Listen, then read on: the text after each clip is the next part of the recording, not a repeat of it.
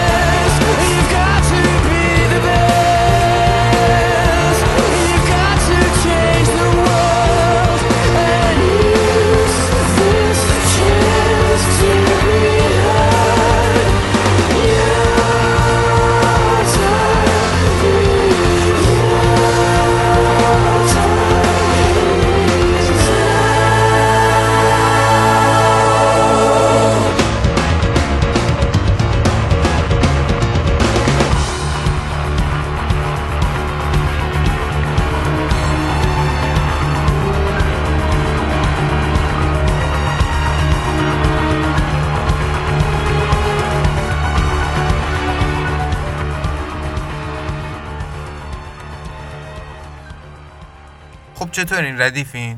ایشالله که حالتون خوش باشه و چرخش به کامتون بگرده. چیزی که در حال شنیدنش هستین بخش سوم از قسمت هشتم پادکست نامه هاست به نام مطلب. تو قسمت هشتم که اسمش بمب اتمه با لئو سیلارد دانشمند مجارستانی الاصل همراه شدم و دارم با قرار دادن اون به عنوان شخصیت محوری ماجرای ساخت بمب اتم رو تعریف میکنم. همین اول کار یه عذرخواهی بکنم. راستش اینجا یه ذره سرده، منم چاییدم. اینه که یه مقدار دماغم کیپ شده. دیگه به بزرگواری خودتون ببخشین. تو این بخش قراره بگم که چطور اسم پروژه ساخت بمب اتم شد پروژه منهتن و چطور اولین واکنش زنجیره‌ای شکافت هسته‌ای کنترل شده در شیکاگو انجام گرفت. لابلای ماجراهای این بخش نامه‌هایی میخونم از آلبرت آینشتاین، الکساندر ساکس، لئو سیلارد و فرانکلین دی روزولت. با ما باشید.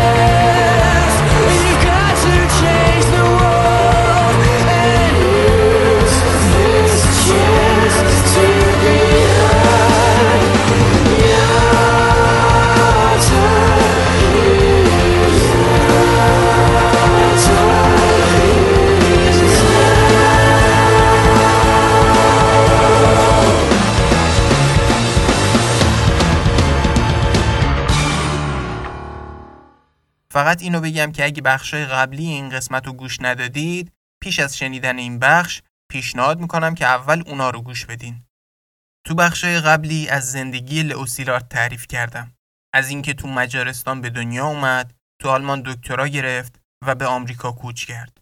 از این گفتم که ایده واکنش زنجیره‌ای رو آروم آروم پروروند و وقتی که به ایالات متحده اومد، تو دانشگاه کلمبیا به همراه انریکو فرمی، دانشمند ایتالیایی، آزمایشاتی رو در راه تحقق این ایده انجام داد.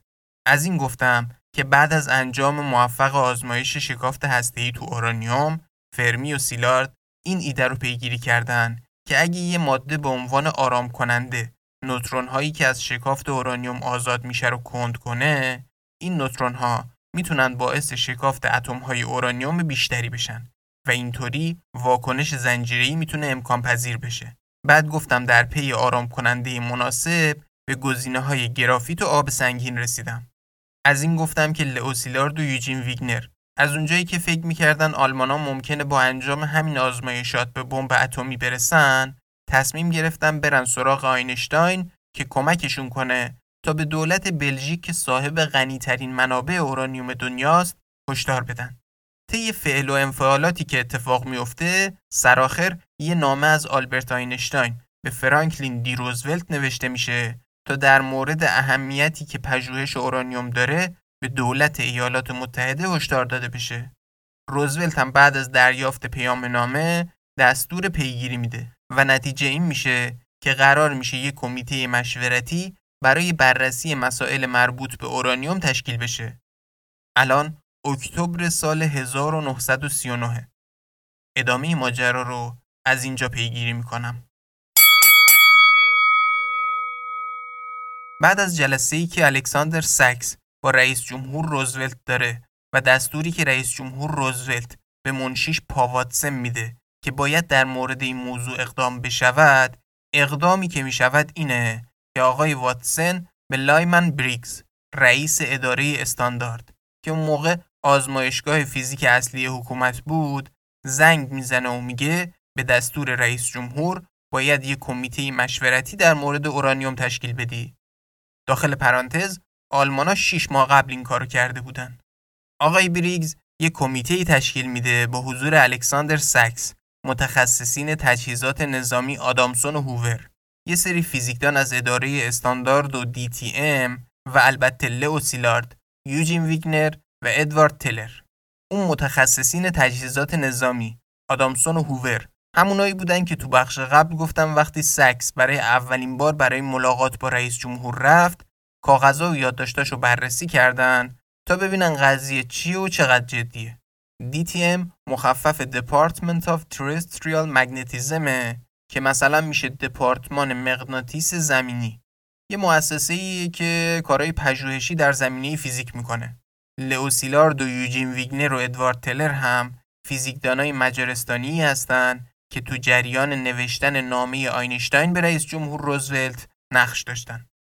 صبح شنبه بیست و یکم اکتبر هزار و نهصد و سی و نه سیلارد و ویگنر تو کارلتون هتل واشنگتن حین خوردن صبحانه با الکساندر ساکس استراتژیشون واسه جلسه رو مرور میکنن و بعدش برای حضور در جلسه میرن به بخش بازرگانی تو دفتر اداره استاندارد. تو جلسه سیلارد جریان رو دست میگیره و توضیحات اصلی رو میده در مورد اینکه چطور احتمالاً میشه با اورانیوم و گرافیت واکنش زنجیره‌ای پایدار تولید کرد حرف میزنه، نقش اورانیوم رو به عنوان عنصری که تحت تأثیر بمباران نوترونی شکافت میکنه و گرافیت رو به عنوان عنصری که میتونه در نقش آرام کننده برای کند کردن نوترون‌های ایجاد شده در اثر شکافت هسته‌ای به کار بره توضیح میده. بعد میگه اگه اینا طبق پیشبینی‌ها کار کنن، واکنش زنجیره‌ای پایدار خواهیم داشت.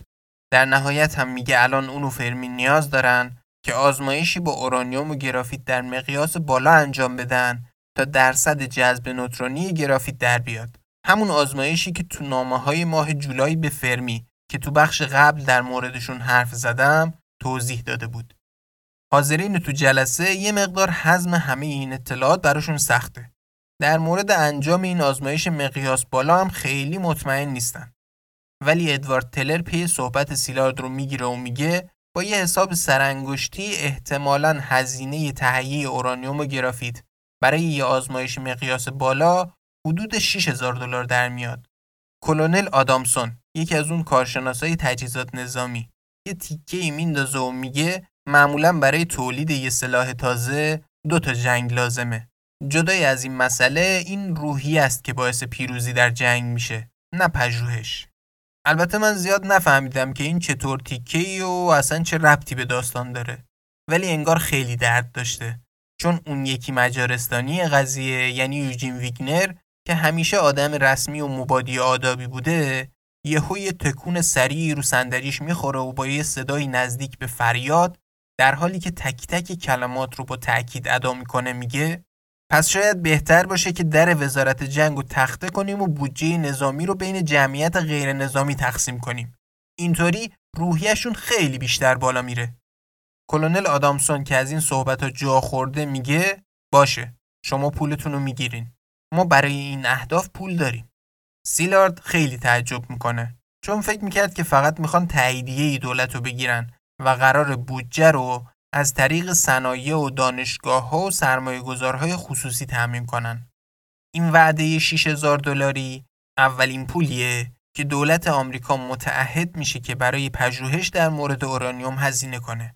هزینه‌ای که در نهایت شش سال بعد که اولین بمب اتمی رو آزمایش میکنن به یه چیزی حدود دو میلیارد دلار میرسه. پنج روز بعد از جلسه کمیته مشورتی که از الان بهش میگم کمیته مشورتی بریگز، سیلارد یه یادداشت ده صفحه‌ای برای لایمن بریگز میفرسته. تو این یادداشت از اینکه اورانیوم باید از کجاها و چطور خریداری بشه تا توجه‌ها بهش جلب نشه بگیر، تا اینکه کدوم آزمایشگاه‌ها در سطح کشور رو میشه استفاده کرد و چه آزمایشات ریز و درشتی برای تایید واکنش زنجیره‌ای اورانیوم لازمه توضیح داده شده. به علاوه سیلارد تو این یادداشت میگه که تمام گزارش‌های مربوط به پژوهش اورانیوم باید سانسور بشه و اینطوری سیاست محرمانه کردن پژوهش اورانیوم رو پایه‌گذاری میکنه. سیاستی که بعدها در شرایطی متفاوت خودش به یکی از مخالفین سرسختش تبدیل میشه. یکم نوامبر هزار و نهصد و سی و نه کمیته مشورتی بریگز به رئیس جمهور گزارش میده که واکنش زنجیره‌ای محتمله اما قطعی نیست. اگه بشه کنترلش کرد، واکنش زنجیره‌ای میتونه برای تأمین توان زیردریایی‌ها به کار بره. اگه برای تولید بمب استفاده بشه، بمب‌هایی با قابلیت تخریبی بسیار بالاتر از چیزی که تا حالا شناخته شده میشه تولید کرد. گزارش پیشنهاد میده که برای آزمایش مقیاس بالا، اورانیوم و گرافیت خریداری بشه. آخر سال هزار و نهصد و سی و نه، لئو سیلارد کماکان نه کار ثابت داره و نه حقوق ثابت. وضعیت کاریش با دانشگاه کلمبیا مشخص نیست. اون سازمان Association for Science Collaboration هم که تأسیس کرده فقط روی کاغذ وجود داره و به قول یارو گفتنی از حیز انتفاع ساقطه. ولی اوضاع روحیش خیلی بهتر از پارسال این موقع است. تو تابستون طراحی‌های اولیه راکتور هسته‌ای اورانیوم گرافیت رو انجام داده.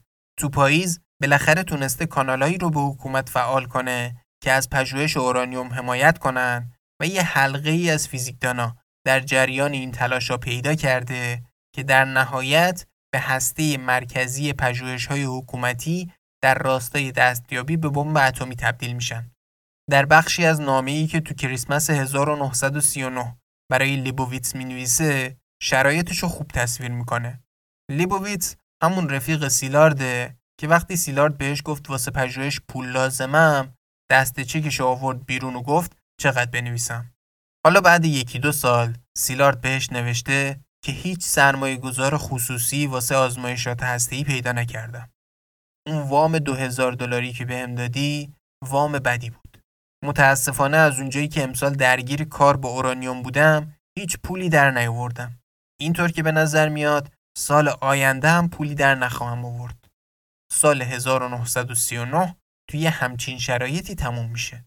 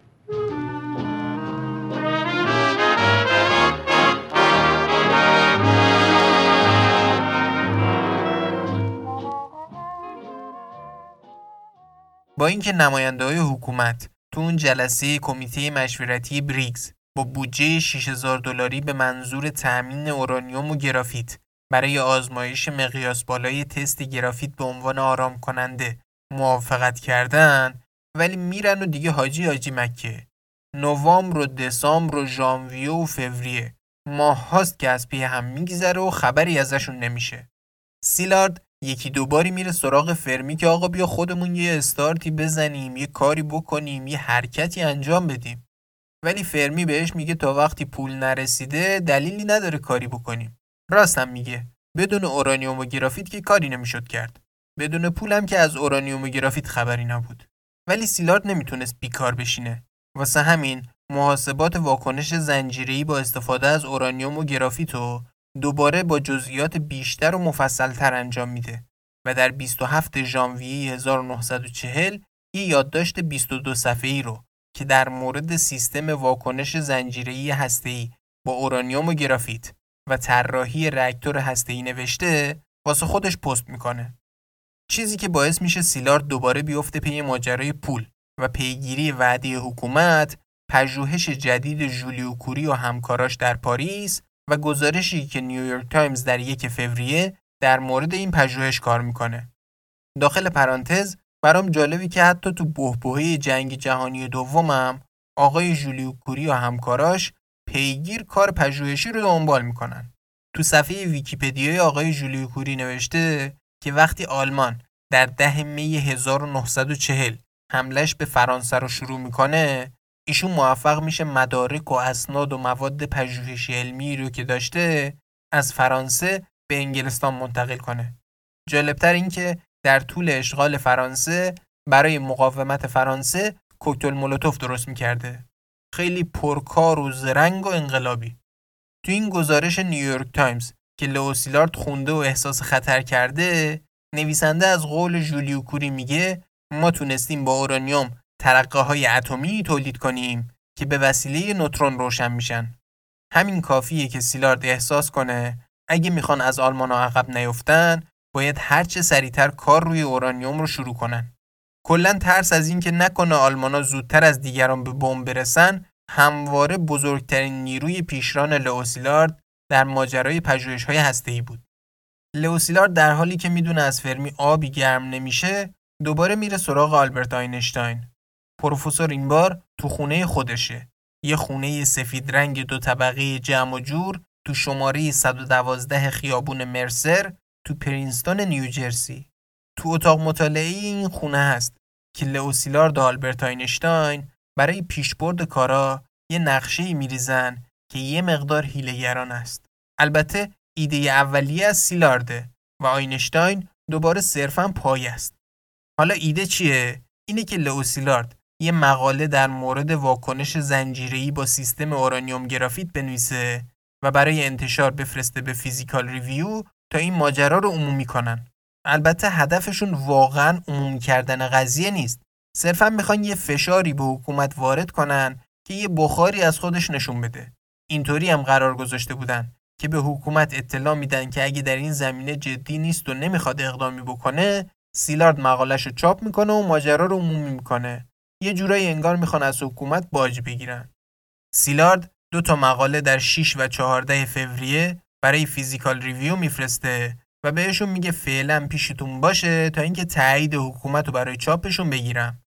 تو این مقاله ها لئو سیلارد میگه با استفاده از اورانیوم و گرافیت میشه واکنش زنجیره‌ای ایجاد کرد که برخلاف واکنش زنجیره‌ای همگرای ژولیو که ترقه‌های کوچیک بودن و به دلیل کمبود نوترون خفه می شدن، واکنش زنجیره‌ای واگرا و پایداری خواهد بود.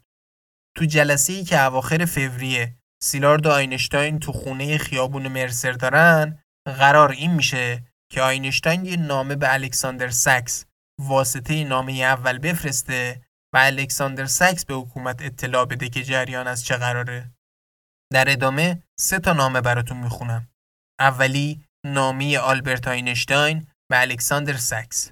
دومی نامه الکساندر ساکس به رئیس جمهور فرانکلین دی روزولت و سومی جواب رئیس جمهور فرانکلین دی روزولت به الکساندر ساکس.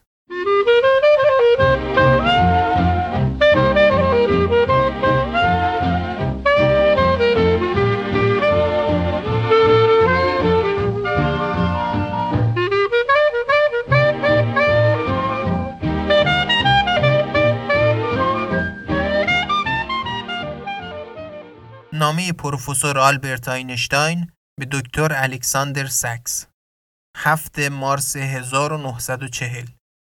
مایلم توجه شما را به پیشرفت‌هایی جلب کنم که پس از جلسه سال گذشته اتفاق افتاده است.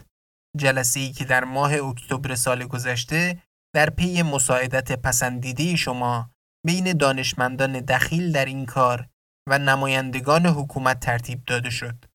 سال گذشته وقتی به این موضوع پی بردم که شاید پژوهش در مورد اورانیوم پیامدهایی با اهمیت ملی داشته باشد، تصور کردم این وظیفه من است که حکومت را از این امکان آگاه سازم.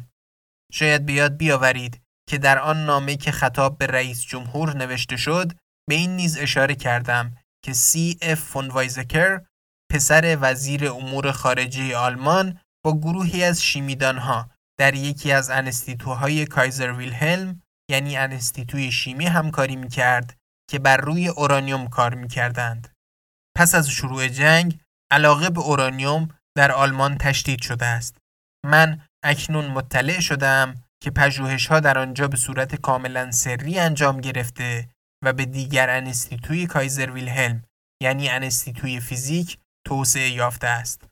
انستیتوی اخیر تحت کنترل حکومت و گروهی از فیزیکدانان تحت هدایت سی اف فون وایزکر قرار گرفته که همکنون با همکاری انستیتوی شیمی در آنجا در حال کار بر روی اورانیوم هستند.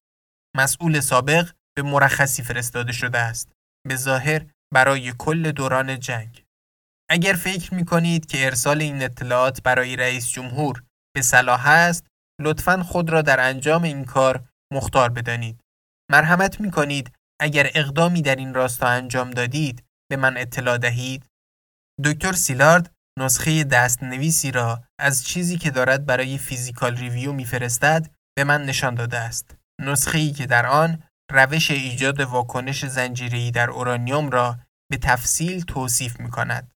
مقالات مربوطه اگر که متوقف نشوند چاپ خواهند شد و سوالی که مطرح است این است که آیا برای جلوگیری از چاپ این مقالات کاری انجام خواهد گرفت؟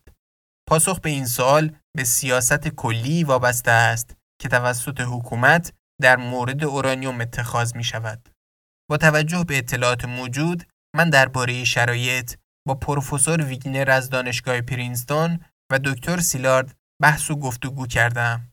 دکتر سیلارد یادداشتی به شما خواهد داد که شما را از پیشرفت‌هایی که از اکتبر سال گذشته انجام گرفته آگاه می‌سازد تا بتوانید اقدامی را که با توجه به شرایط فکر می‌کنید به صلاح است انجام دهید. خواهید دید مسیری که او دنبال کرده متفاوت و ظاهراً نوید بخشتر از مسیری است که آقای ژولیو در فرانسه که احتمالاً گزارش‌هایی از کارهایش در مقالات دیده باشید طی کرده است. ارادتمند شما، آلبرت آینشتاین.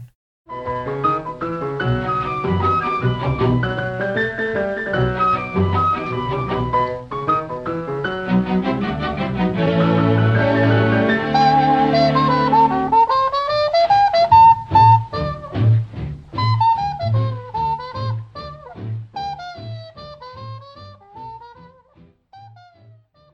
الکساندر ساکس به رئیس جمهور فرانکلین دی روزولت، پانزدهم مارس هزار و نهصد و چهل.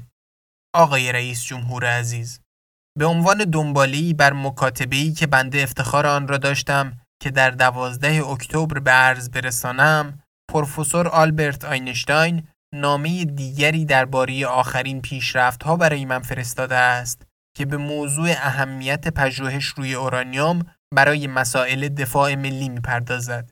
در این نامه ایشان پیشنهاد می‌کند که بنده اطلاعاتی را که به ایشان رسیده به شما برسانم که از آغاز جنگ پژوهش روی اورانیوم به صورت کاملا سری در انستیتوی فیزیک برلین در حال انجام است. پژوهش‌هایی که حکومت کنترل آن را به عهده گرفته و تحت هدایت سی اف فون وایزکر، پسر وزیر امور خارجه آلمان قرار داده است.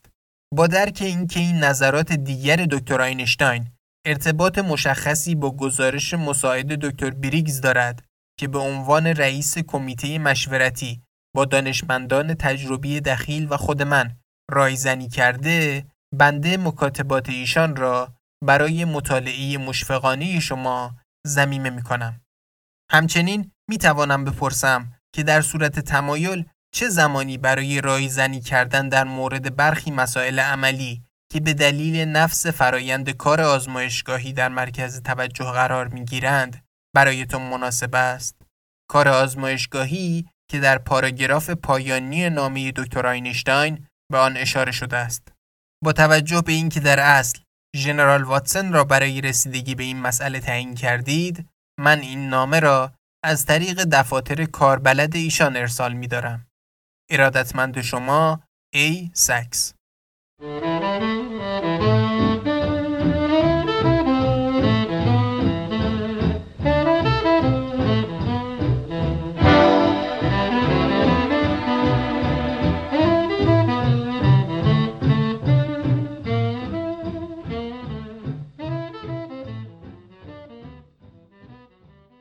نامه رئیس جمهور فرانکلین دی روزولت به دکتر الکساندر ساکس، پنجم آوریل هزار و نهصد و چهل. دکتر ساکس عزیزم، بابت نامه پانزدهم مارس تان که شامل اطلاعاتی از دکتر آینشتاین درباره پیشرفت‌های تازه در مورد پژوهش اورانیوم بود، سپاسگزارم. از منشیم ژنرال واتسون خواستم که هماهنگی‌های جلسه دیگری در واشنگتن را در زمانی که برای شما و دکتر آینشتاین مناسب باشد انجام دهد. فکر می‌کنم دکتر بریگز و نمایندگان ویژه ارتش و نیروی دریایی نیز باید در جریان قرار بگیرند. نظر من این است که این رویکرد عملی‌ترین روش برای ادامه این پژوهش است و من همیشه علاقه‌مند خواهم بود که در مورد نتایج آن اطلاع پیدا کنم. ارادتمند شما، فرانکلین دی روزولت.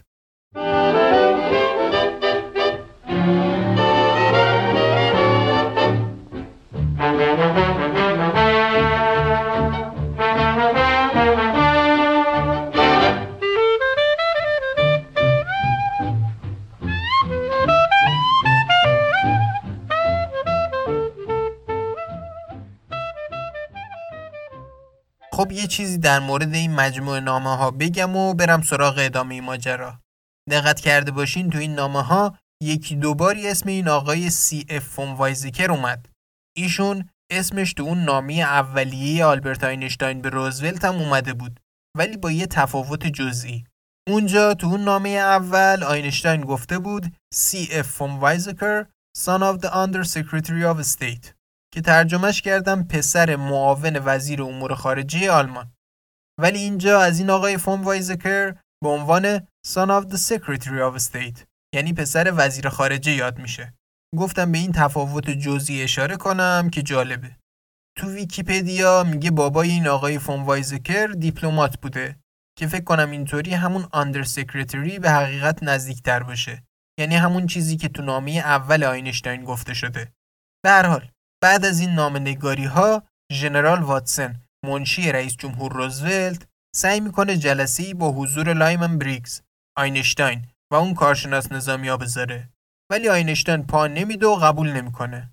آینشتاین در جواب نامه دعوت بریگز که گفته بیا جلسه کمیته مشورتی، بعد از این که میگه من شرکت نمیکنم، پیشنهاد میکنه که برای پیشبرد کار با نظر کمیته مشورتی یه هیئتی از افراد مورد اعتماد دانشمندا و مورد تایید حکومت تشکیل بشه که سرمایه‌های خصوصی و دولتی لازم برای انجام آزمایش‌ها رو فراهم کنه، تا اینطوری با دادن آزادی عمل کافی به تیم فرمی و سیلارد کارها سریعتر پیش بره. اواخر آوریل لئو سیلارد اون یادداشت در مورد واکنش زنجیره‌ای رو که آینشتاین تو نامش به ساکس وعده داده بود آماده می‌کنه. گزارشی که بعدها با عنوان گزارش ای پنجاه و پنج یا آ پنجاه و پنج شناخته میشه. سیلارد تو این گزارش سه کاربرد واکنش زنجیره‌ای رو نام میبره که به مسئله دفاع ملی مربوط میشه. اولی تولید توان برای کشتی‌های جنگی، دومی سلاح‌های تشعشعی که میتونه کسانی رو که تا فاصله یک کیلومتری تحت تأثیر اون قرار میگیرن بکشه، و سومی بمب‌هایی که انفجارهای بسیار شدید اونا اگه در نزدیکی بندری اتفاق بیفته میتونه موجهای جذر مادی ایجاد کنه.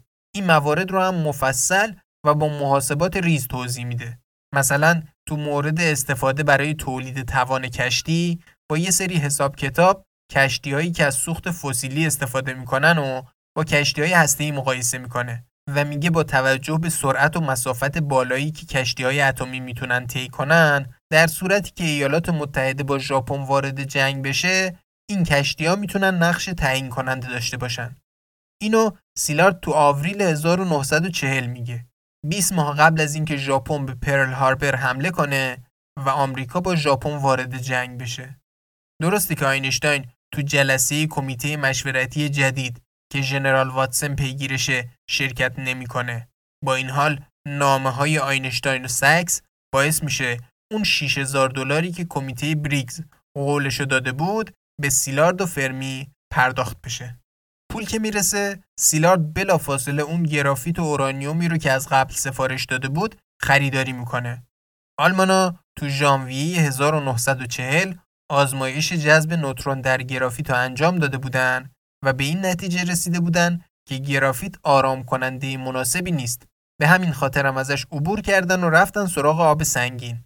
روایت‌ها در مورد اینکه چرا آلمانا با گرافیت به نتیجه نرسیدن متفاوته. یه روایت میگه بعضی از دانشمندای آلمانی که مجبور به کار تو پروژه بمب اتم آلمان بودن، از چشمانداز آلمان نازی بمب اتمدار میترسیدن. واسه همینم به عمد برخی نتایج رو تغییر میدادن یا تو روند آزمایش‌ها جوری که خیلی تابلو نباشه اخلال و وقفه ایجاد میکردن. به نتیجه نرسیدن آزمایش گرافیت هم به همین دلیل بوده.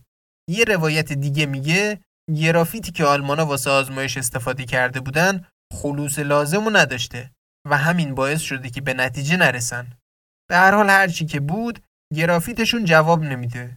از این طرف تو ایالات متحده وقتی انریکو فرمی و دستیارش هربرت اندرسون آزمایش میزان جذب نوترون تو گرافیتو انجام میدن، میبینن که گرافیت درصد جذب نوترونی پایینی داره و میتونه به عنوان یه آرام کننده مناسب به کار بره. در مورد این تفاوت نتیجه اگه اون سناریوی خلوص گرافیت رو در نظر بگیریم، میرسیم به نقش کلیدی لئو سیلارد با روش‌های غیر معمول و بعضاً عجیب غریبش. تو بخش اول این قسمت گفتم که سیلارد از یه مشاوری به نام آقای کروئر برای تهیه اورانیوم خالص استفاده کرد. سر تهیه گرافیت هم سیلارد میره سراغ ایشون و ازش کمک میگیره.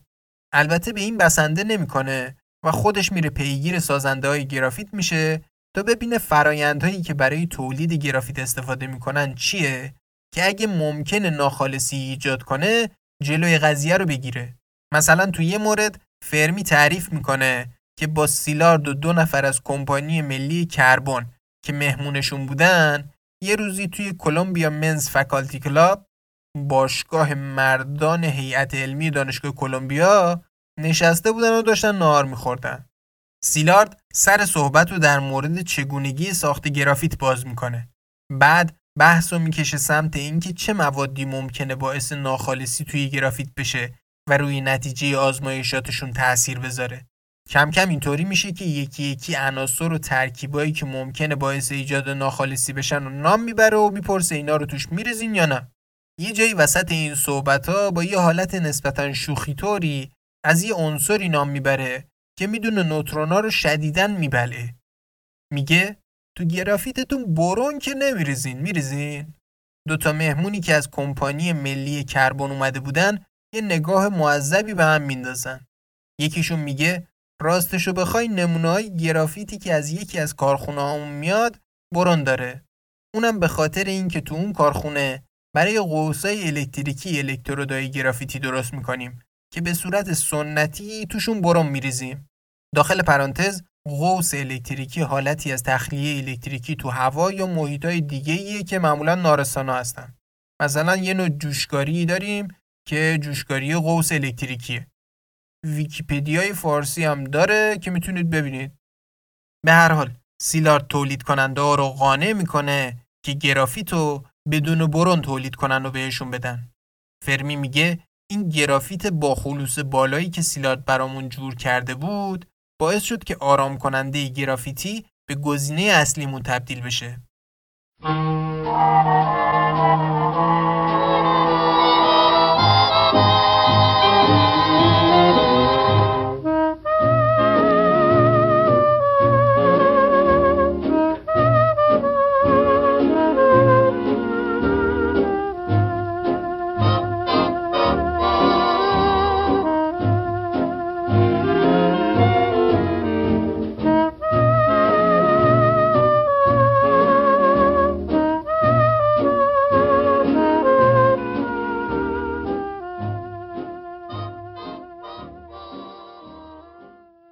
دوباره سر چاپ کردن یا چاپ نکردن نتیجه آزمایش استفاده از گرافیت به عنوان آرام کننده هم بین فرمی و سیلارد اختلاف پیش میاد. سیلارد میگه نباید چاپ کنیم، فرمی هم میگه این واقعاً ابزورده. کلا فرمی و سیلارد خیلی آبشون با هم توی جوب نمیرفت. با اینکه جفتشون فیزیکدانای قدری بودن و تو کار همدیگر رو قبول داشتن، تفاوت‌های بنیادی که تو شخصیتشون و رویکردشون به علم وجود داشت باعث می شد سخت با هم کنار بیان. فرمی شبا زود می خوابید. صبح کل سحر از خواب پا می شد. به محاسباتی که برای آزمایشات اون روز لازم بود فکر می کرد و برنامه ریزی می کرد. بعد از بررسی کارهایی که تا الان انجام شده سعی می کرد اتفاقایی که ممکنه در روند آزمایش پیش بیاد تا جایی که امکان داره پیش بینی کنه و به چیزایی فکر می کرد که می شد با انجام این آزمایش بهشون رسید. بعد سر ساعت کاری وارد آزمایشگاه میشد و کارو شروع میکرد. یه دانشمند صاف و ساده که به پژوهش سیستماتیک قدم به قدم و محتاطانه اعتقاد داشت. از اون طرف سیلارد شب تا دیر وقت بیدار میموند و صبح دیر از خواب پا میشد. بعد چند ساعتی رو تو وان حمام به ایده های جدید فکر میکرد. تازه نزدیکای ظهر بود که تو آزمایشگاه آفتابی میشد. همیشه هم یه مشت ایده در مورد روش‌ها و آزمایش‌های جدید داشت که کارایی رو که در حال انجام بود به چالش می‌کشید. یه دانشمند بلند پرواز که همیشه به چند قدم جلوتر فکر می‌کرد و می‌خواست ریسک کنه. فرمی حالت یه رهبر گروهی رو داشت که خیلی سریع فارغ التحصیلای متعهدی رو که می‌خواستن کار کنن دور خودش جمع می‌کرد. از اون طرف روش سیلارد این بود که هر نظام سلسله مراتبی رو که باهاش روبرو میشه به چالش بکشه. یکی از چیزایی که فرمی رو خیلی عصبانی میکرد این بود که سیلارد اصلاً خودش رو درگیر کار یدی نمیکرد و همیشه یه جوری از زیر کار در میرفت. یه مثالش سر خالی کردن بسته های گرافیت و درست کردن پیل اورانیوم گرافیت بود. پیل حالا بعدم میگم، منظور همون راکتور هسته‌ایه. اواخر بهار هزار و نهصد و چهل بسته‌های گرافیت که تو اندازه‌های آجر تو کاغذ پیچیده شده بودن بهشون میرسه. برنامه این بوده که کاغذها رو باز کنن و آجرای گرافیتی رو تو ستونای چهار فوت مربعی روی هم بذارن. یه ستون مکعبی تقریباً یک در یک متر. بعد وسط این ستونا توی قوطی‌های روی اورانیوم پودر شده قرار بدن. نمیدونم روند کار و توضیح علمی قضیه چطوری میشه. ولی اینطوری میخواستن تعداد نوترونایی رو که از اورانیوم به بخش‌های مختلف پیل میرسه اندازه بگیرن. اینجا همه فیزیکدانا آستینا رو بالا زده بودن و داشتن کار میکردن. الا سیلارد که جیم زده بود و به جای خودش یه دانشجوی کارشناسی قولتشم فرستاده بود که سهم کارشو انجام بده. این ماجرا فرمی رو که مثل بقیه فیزیکدانا به خاطر گرد گرافیت شبیه کارگرای معدن شده بود خیلی عصبانی کرد. البته بعدها در مورد این قضیه گفته که اتفاقاً خوب شد سیلارد خودش نیومد، چون خیلی تو کار یدی دست و پا چلفتی بود. همین که تو دست و پامون نبود و کارا رو خراب نمی کرد خودش بزرگترین کمک بود. بالاخره به دلیل نیاز به نیروی کاری که چیدن گرافیت ها برای آزمایشو سریعتر و بهینه‌تر انجام بده، جورج پیگرام رئیس دپارتمان فیزیک دانشگاه کلمبیا تصمیم میگیره از اعضای تیم فوتبال آمریکایی دانشگاه کلمبیا کمک بگیره تا بیان و کارو در بیارن. اون اختلاف سر چاپ کردن یا چاپ نکردن هم اینطوری حل میشه که سیلارد خودشو عقب میکشه و جورج پیگرامو میندازه جلو. پیگرام هم به فرمی فشار وارد میکنه که این پژوهش نباید چاپ بشه. سیلارد میگه دیگه از اینجا ماجرای سانسور به صورت جدی شروع شد. البته هنوز دستوری برای سانسور نیومده و این خود دانشمندا هستن که به صورت خودجوش سانسور انجام میدن.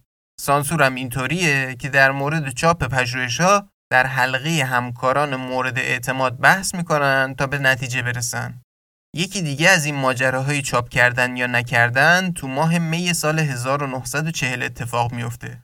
لوئیس ای ترنر، یکی از فیزیکدانای نظری دانشگاه پرینستون، یه نامه‌ای به سیلارد می‌نویسه و ازش میپرسه که آیا به نظرش لازم نامه ضمیمه‌ای که همراه نامشه و قبلا برای فیزیکال ریویو فرستاده سانسور بشه یا اینکه مشکلی نداره و میتونه چاپش کنه. آقای ترنر قبل اینکه دانشمندای آمریکایی خودسانسوری رو شروع کنن، حدود صد مقاله در مورد شکافت اورانیوم رو بررسی کرده بود و تو ژورنال ریویو آف مدرن فیزیکس نتیجه گرفته بود که احتمالاً میشه از انرژی هسته‌ای بسیار زیاد اتم‌های سنگین استفاده کرد و مشکلات عملی این قضیه در طول زمان کم کم حل میشه. حالا تو این نامه ضمیمه ترنر به سیلارد که قبلا برای فیزیکال ریویو هم فرستاده، آقای ترنر یه حدسی مطرح میکنه. اون میگه جذب نوترونا در اورانیوم دویست و سی و هشت احتمالاً میتونه اونو به عنصر سنگین‌تری تبدیل کنه که ممکنه خودش شکافت پذیر باشه. تا اون موقع سیلارد و فرمی فکر میکردن که اورانیوم دویست و سی و هشت که شکافت ناپذیره برای هدف ایجاد واکنش زنجیره‌ای بی‌ارزشه. در ضمن تو آزمایشاتشون متوجه شده بودن که حداقل یکی از نوترون‌هایی که از شکافت اورانیوم دویست و سی و پنج آزاد میشه جذب اورانیوم دویست و سی و هشت میشه. یعنی نه تنها خودش شکافت ناپذیره، بلکه تو واکنش زنجیره‌ای اورانیوم دویست و سی و پنج هم مشکل ایجاد میکنه.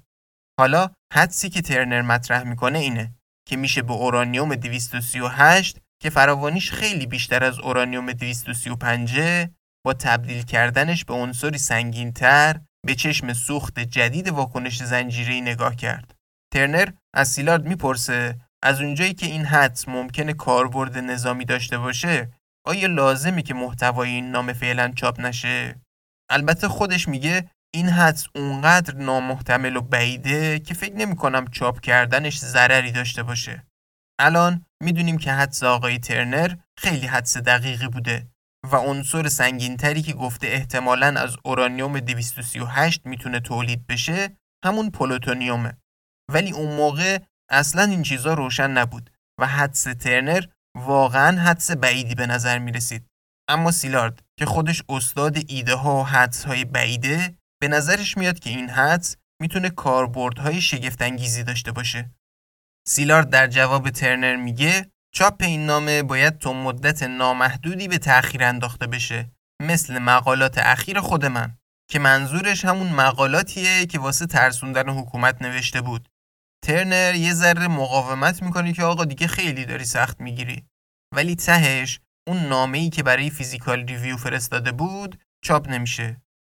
هفتم جون هزار و نهصد و چهل لایمن بریگز، رئیس اداره استاندارد، برای کمیته مشورتی جدید درباره اورانیوم از تعدادی از فیزیکدانا دعوت میکنه که تو جلسه شرکت کنن. این دفعه علاوه بر فیزیکدانای دی تی ام و ویگنر و سیلارد و تلر، مثلا از انریکو فرمی، جورج پیگرام و گرگوری بریت هم دعوت میکنه. این آقای بریت سردبیر فیزیکال ریویوه که از این به بعد تو ماجرای سانسور به یکی از مهره‌های کلیدی تبدیل میشه. تو این جلسه بریگز یه مقرری پنج دلار در روز برای سیلارد پیشنهاد میده. این اولین حقوقیه که سیلارد برای واکنش زنجیره‌ای دریافت میکنه. این مقرری که حتی از متوسط حقوق روزانه هم کمتره، حقوق نیست. بریگز این پولو بابت هزینه های سیلارد پیشنهاد میکنه. یه جورایی مثلا هزینه ایاب ذهابه.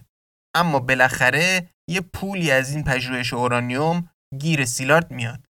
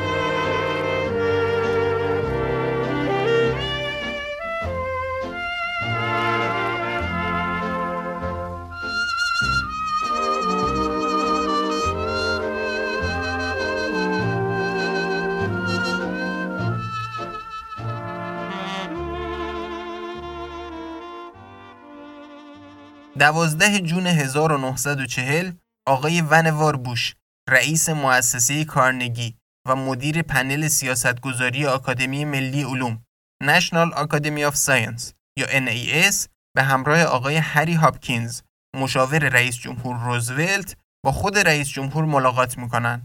مؤسسه کارنگی یه مؤسسه‌ای تو آمریکاست که برای سرمایه گذاری و انجام پژوهش‌های علمی تأسیس شده.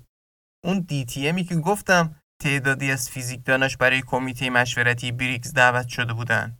اون زیر مجموعه همین مؤسسه کارنگیه. آکادمی ملی علوم یا ان ای اس هم یه سازمان غیر انتفاعی غیر حکومتیه که کارش مشورت دادن و راهنمایی در سطح ملی برای مسائل مربوط به علم و تکنولوژیه.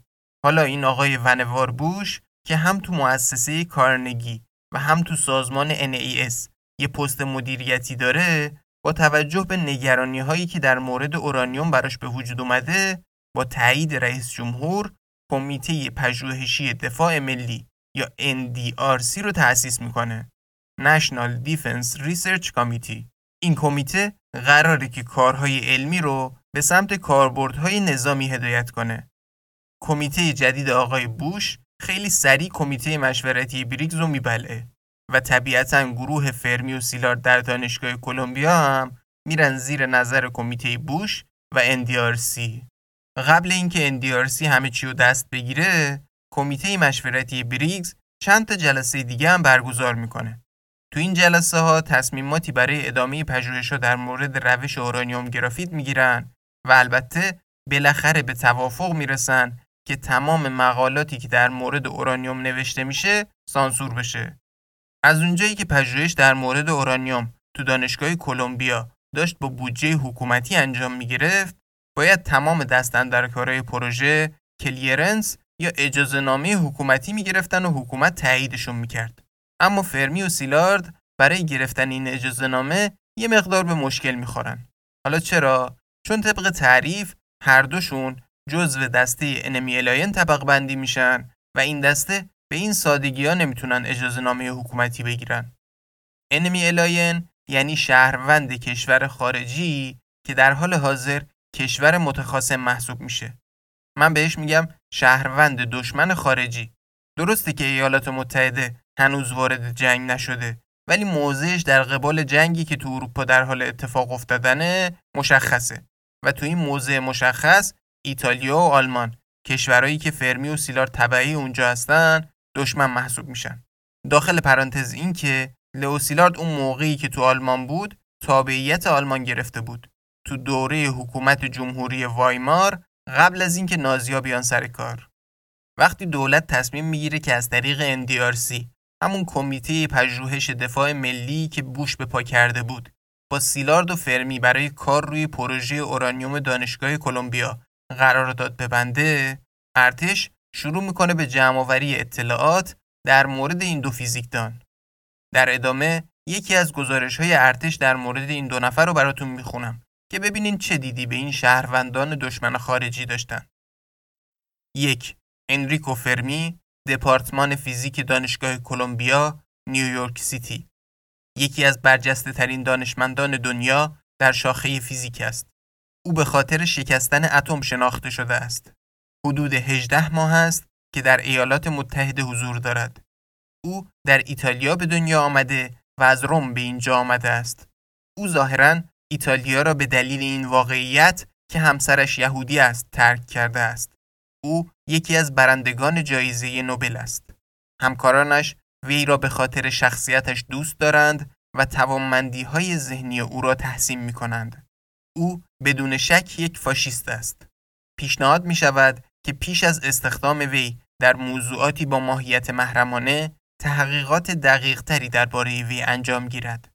استخدام این شخص در کارهای محرمانه پیشنهاد نمی‌شود. دو، آقای سیلارد. باور بر این است که نام این شخص سیلارد است. او نه از کارکنان دانشگاه کلمبیا است و نه به صورت رسمی هیچ ارتباطی با دپارتمان فیزیک دارد. او یک پناهنده یهودی از مجارستان است. اینطور متوجه شده ایم که خانواده او تاجران ثروتمندی در مجارستان بودند و توانستند با بیشتر پول خود به ایالات متحده بیایند. او یک مخترع است و گفته می شود که پروجرمن است و در بسیاری از مواقع گفته است که فکر می کند آلمان جنگ را خواهد برد. پیشنهاد می شود پیش از استخدام وی در موضوعاتی با ماهیت محرمانه تحقیقات دقیق تری درباره وی انجام گیرد. استخدام این شخص در کارهای محرمانه پیشنهاد نمی شود. اینطوری نویسنده این کتاب جینیس این د شادوز میگه با اینکه گفته شد این اطلاعات از منابع بسیار قابل اطمینانی کسب شده، ولی قشنگ معلومه که دارن اشتباه میزنن. در مورد فرمی حالا یه مقدار دقیق‌تره و به نظر فقط این که میگه فرمی فاشیست بود اشتباهه، ولی گزارش در مورد سیلارد تقریبا همش از دم خزعبله، فقط یکی دو تا گزاره درست داره. لئو سیلارد پناهنده‌ای از مجارستان نبود. گفتم که سیلارد تابعیت جمهوری وایمار آلمانو داشت. یه سال قبل جنگم رفته بود آمریکا. خانواده سیلارد تاجر نبودن. باباش مهندس عمران بود، داداشش معمار بود، پدر بزرگ مادریش پزشک. محض رضای خدا حتی یه تاجرم تو خانوادهشون نداشتن. سیلارد پروجرمن نبود، ولی واقعا فکر میکرد که آلمان جنگو میبره و این یکی از بزرگترین ترساش بود. ترسی که گفتم به نیروی محرکی اصلیش برای کار روی اورانیوم تبدیل شده بود. وزارت جنگ این گزارش‌ها رو میده اف بی آی که اونا هم گزارش خودشون رو بنویسن. گزارش اف بی آی هم تقریباً کلمه به کلمه همین گزارش‌های ارتشی رو که خوندم تکرار میکنه. اگه بر اساس این گزارش‌ها تصمیم گرفته میشد، احتمالاً فرمی و سیلارد از پروژه حذف میشدن و نمیتونستن برای ان دی آر سی کار کنن. اصلاً شاید کلاً مسیر تاریخ عوض میشد. اما مثل اینکه مصاحبه دقیق آخری که اف بی آی با آینشتاین در مورد این دو نفر میکنه باعث میشه که اجازه نامشون ردیف بشه و این دوتا استخدام اندیارسی بشن. ماه نوامبر هزار و نهصد و چهل که گزارش نهایی اف بی آی در میاد، سیلارد و فرمی قراردادی میبندن که طبق اون باید تحت نظر اندیارسی روی اورانیوم پژوهش کنن. این اولین بار در ده سال گذشته است که سیلارد توی کار تمام وقت استخدام شده. حقوقش چهار هزار دلار در ساله که خودش بهش معترض و میگه کمه. راستم میگه. ولی خب کاچی به از هیچی. از اونجایی که فرمی و سیلارد تو کار خیلی آبشون با هم توی جوب نمیرفت، یه برنامه‌ای میذارن و یه تقسیم کاری هم میکنن. قرار این میشه که فرمی مسئول تمام کارهای آزمایشگاهی تو دانشگاه کلمبیا بشه و سیلارد ایده ها و راهکارهای جدید تولید کنه و برای خرید منابع اورانیوم و گرافیت با خلوص بالا تلاش کنه. درسته که دوباره خیلی جا کارشون با هم تداخل پیدا میکنه و شاخ به شاخ میشن، ولی این بهترین سازشیه که میتونن بکنن. سال هزار و نهصد و چهل تو همین اوضاع تموم میشه.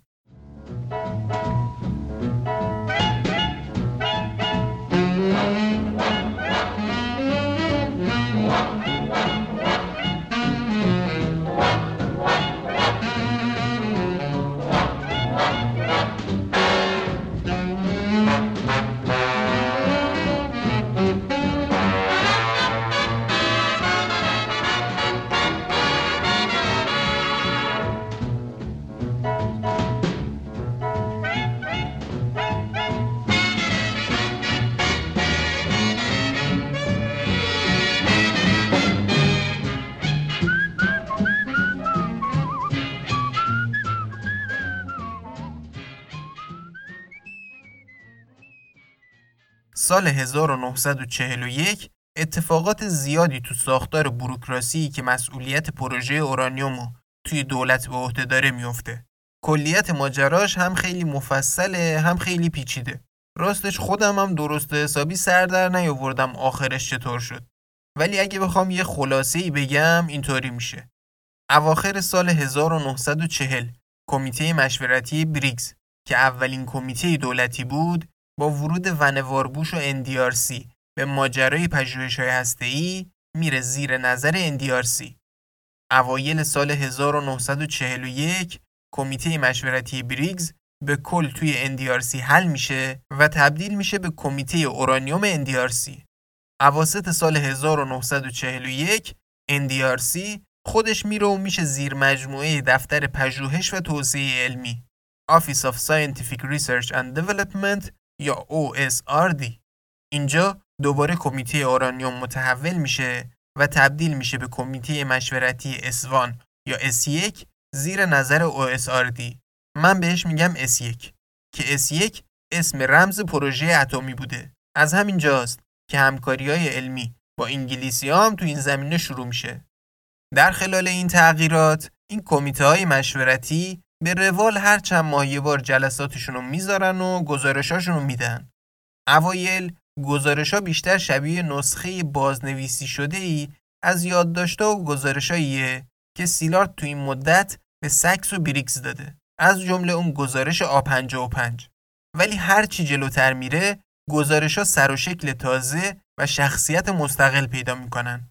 مثلا تو گزارشی که تو پاییز هزار و نهصد و چهل و یک کمیته مشورتی میده، یه تخمینی از زمان و هزینه لازم برای رسیدن به بمب ارائه میکنه. میگه احتمالاً طی دو سه سال آینده و با هزینه بالغ بر صد و سی و سه میلیون دلار میشه به بمب رسید. تخمین زمانیش همچین با ارفاق درسته، ولی هزینه‌شو خیلی اشتباه تخمین زدن، چون حدود دو میلیارد دلار هزینه بمب میشه. حالا این تغییرات تو این اداره ها و سازمان های مسئول و کاغذبازی هایی که شده خیلی هم مهم نیست. فقط این که از دسامبر هزار و نهصد و چهل و یک ونوار بوش کم کم کار تبدیل پروژه اورانیوم به یه پروژه کاملا نظامی رو استارت میزنه. پروژه به بخش‌های مختلف تقسیم میشه و آرتور هالی کامپتون، فیزیکدان دانشگاه شیکاگو، میشه لیدر گروه پژوهش و توسعه در بخش فیزیک. تو این مدتی که این کاغذبازی‌ها و این بوروکراسی‌ها در حال اتفاق افتادنه، تو بخش پژوهش و آزمایش کار کمی جلوتر میره.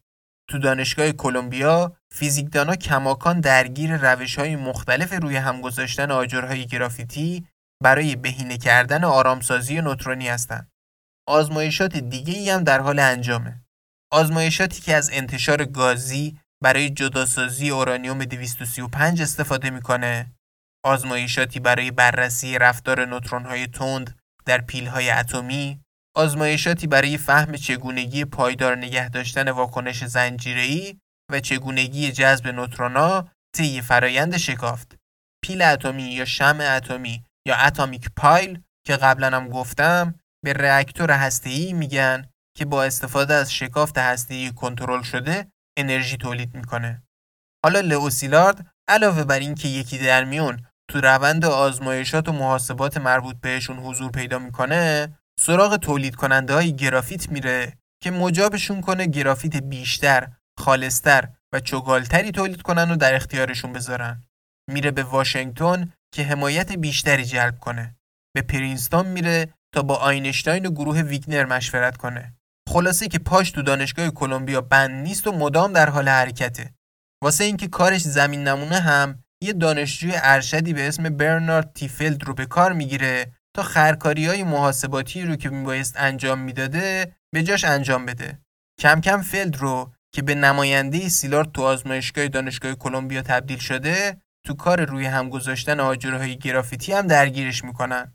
سر این جنب و جوش‌های بیش از حد سیلارد که مدام از این ایالت به اون ایالت میره و هماهنگی میکنه و تدارکات جور میکنه و این کارا، تلر بهش لقب فیلد مارشال میده. این اسمم ماجرا داره. ماجراش هم اینه که تو برلین به خاطر کارهای مدیریتی و هماهنگی و برنامه‌ریزیایی که سیلارد میکرده تا اتفاقات اونطور که لازمه پیش بره، بهش لقب جنرال دایرکتور داده بودن. حالا ادوارد تلر که از این قضیه خبر داشته، به خاطر کاراش تو پروژه اورانیوم به شوخی میگه الان دیگه لئو به فیلد مارشالی ترفیع پیدا کرده. علاوه بر این کارهایی که تو آزمایشگاه فرمی و سیلارد در حال انجامه، جاهای دیگه هم فعالیت‌هایی در این زمینه جریان داره. از مهمتریناش یکی اینه که تو ماه می هزار و نهصد و چهل و یک شیمیدان گلن تی سیبورگ در دانشگاه برکلی موفق میشه که نشون بده پلوتونیوم دویست و سی و نه، عنصری که با بمباران نوترونی اورانیوم دویست و سی و هشت ساخته میشه، به راحتی مثل اورانیوم دویست و سی و پنج شکافت میکنه. همون چیزی که یه سال قبل ترنر حدس زده بود و نامه زده بود به سیلارد، که آقا این حدسی که به نظرم خیلی بعیده رو چاپ بکنیم یا نکنیم، که سیلارد بهش گفته بود نکن آقا.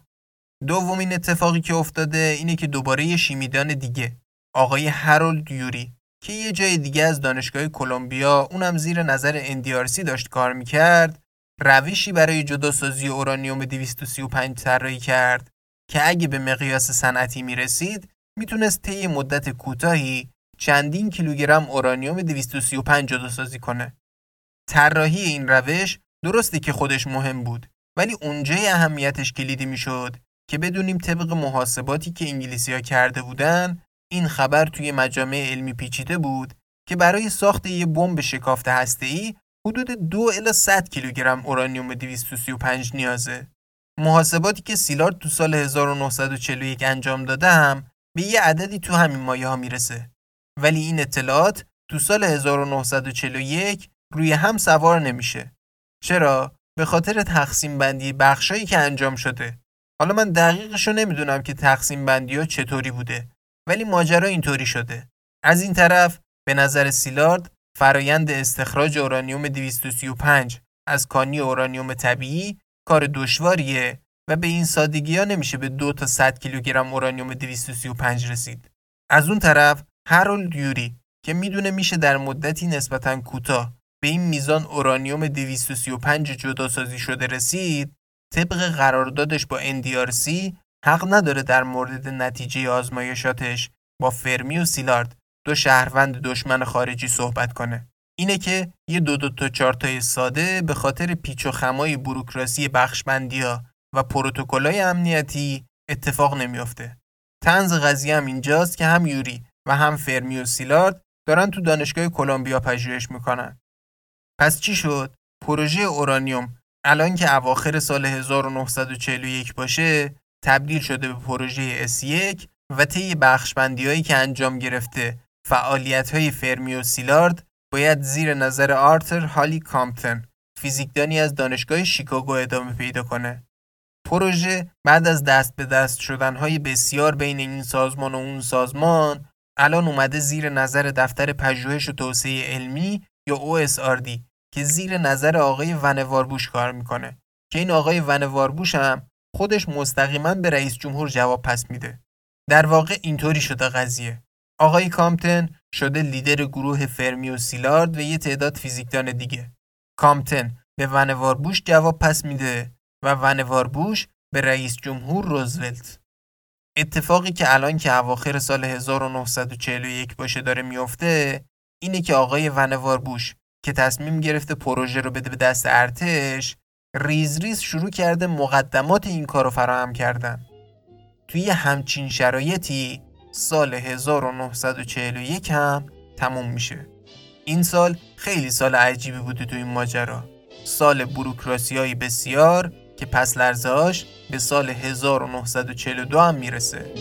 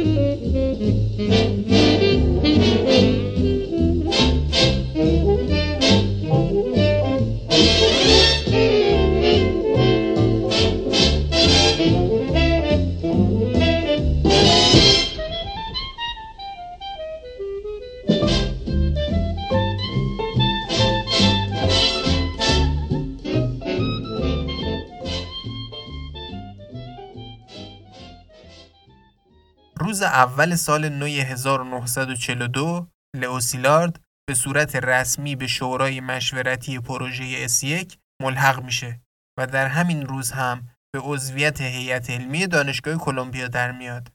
اوایل ژانویه هزار و نهصد و چهل و دو کامپتون به عنوان لیدر جدید پروژه میاد تا کارهای گروه دانشگاه کلمبیا رو ببینه. اینجا با فرمی، سیلارد و دیگران ملاقات میکنه از پیل‌های اورانیوم گرافیت بازدید میکنه و یه جلسه‌ای تو آزمایشگاه فیزیک میذاره تا برنامه‌هاشو برای بقیه توضیح بده. زمانبندی برنامه‌هاش هم اینطوریه. تا اول جولای هزار و نهصد و چهل و دو تعیین میکنیم که آیا واکنش زنجیری امکان پذیر هست یا نه. تا ژانویه هزار و نهصد و چهل و سه به اولین واکنش زنجیری دست پیدا میکنیم. تا ژانویه هزار و نهصد و چهل و چهار از اورانیوم به اندازه کافی پلوتونیوم استخراج میکنیم. ژانویه هزار و نهصد و چهل و پنج به بمب میرسیم. تقریباً همه میدونستن که چه کارا و آزمایش‌هایی باید انجام بشه، ولی با توجه به اینکه همه چی میبایست محرمانه برگزار بشه، مسئله این بود که کجا. هربرت اندرسون دستیار فرمی هفت مکان در نزدیکی‌های نیویورک برای انجام آزمایشات پیدا میکنه. به سیلارد میگه، سیلاردم تایید میکنه و میره به شیکاگو که به کامپتن گزارش بده و ازش بخواد که بین اینا یکی رو انتخاب کنه. تو ملاقاتی که با هم دارن، کامپتن میگه تصمیم گرفته کار بر روی اورانیوم رو به شیکاگو منتقل کنه. این تصمیم نهایی، نقطه سر خط.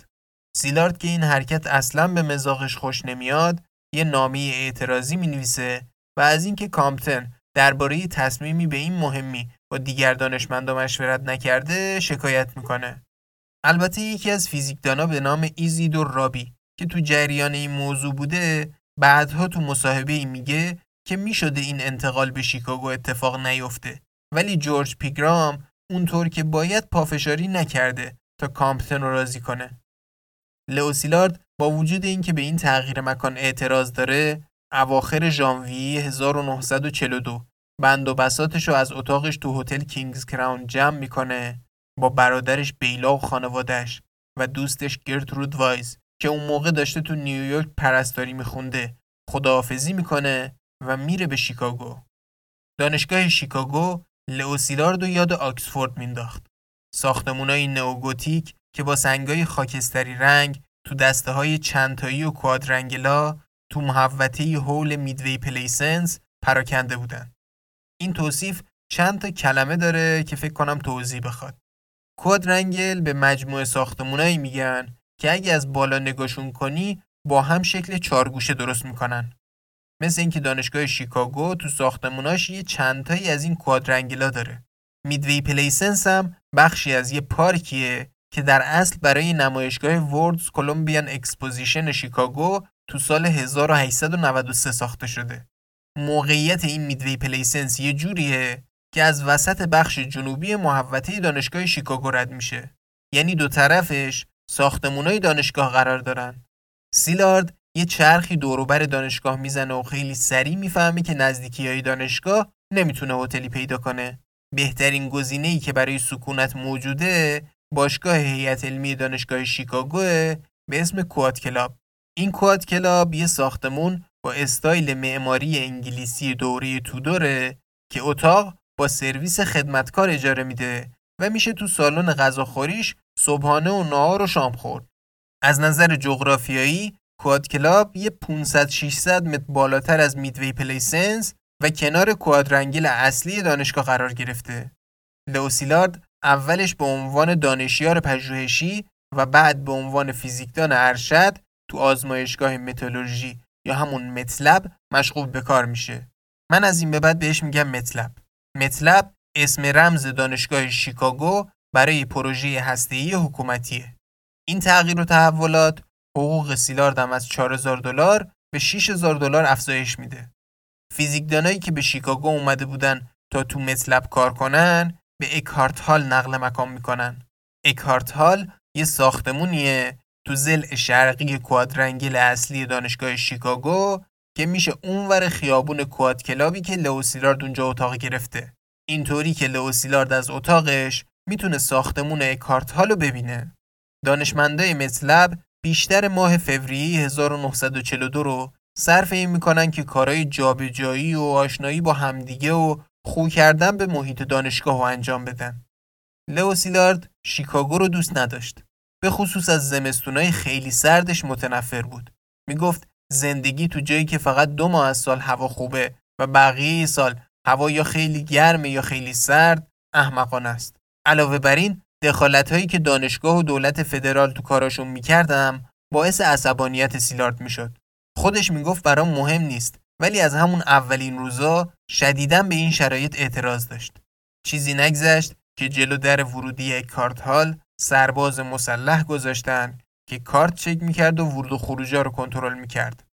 همونطور که سیلارد با بالادستیا به خاطر تصمیماتشون و دستوراتشون و فرمایشاتشون مشکل داشت، بالادستیا هم با سیلارد به خاطر اینکه در گفتن نظراتش رعایت چیزی رو نمیکرد و خودش رو سانسور نمیکرد و همیشه اعتراض داشت، مشکل داشتن. در ادامه نامه شکایتی که در ماه می هزار و نهصد و چهل و دو لئو سیلارد به ونوار بوش می‌نویسه تا به تصمیمات و برنامه‌ریزی‌های دستوری واشنگتن که باعث کند شدن روند پژوهش‌ها شده اعتراض کنه براتون میخونم.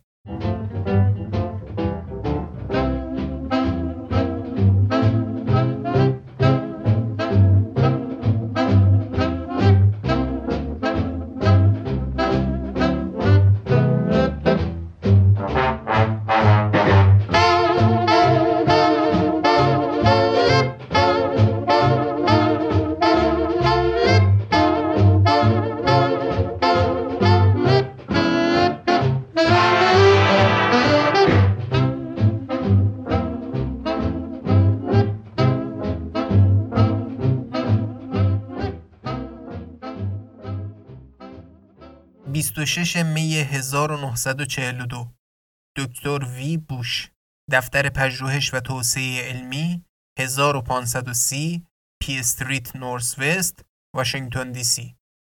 دکتر بوش عزیز، بنده در حال نوشتن این نامه هستم چرا که درباره کندی کار بر روی اورانیوم جداسازی نشده نگرانم.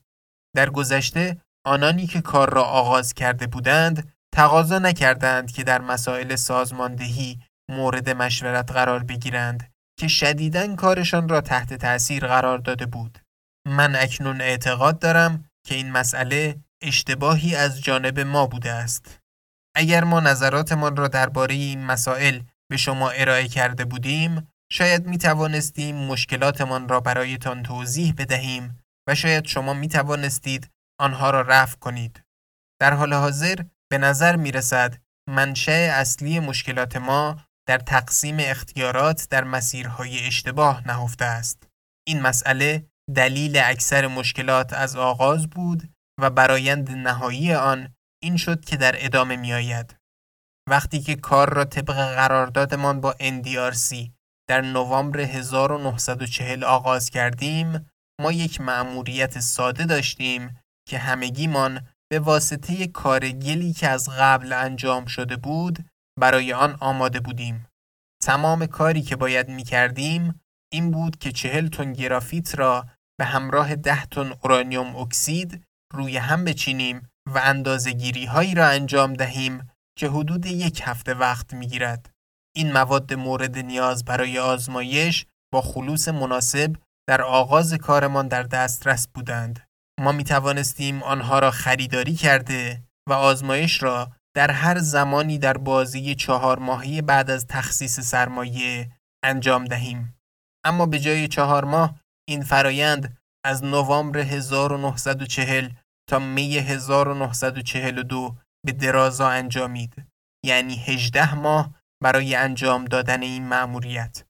موجب خرسندی خواهد بود که شرح مفصلی از این واقعیت‌ها به شما بدهم.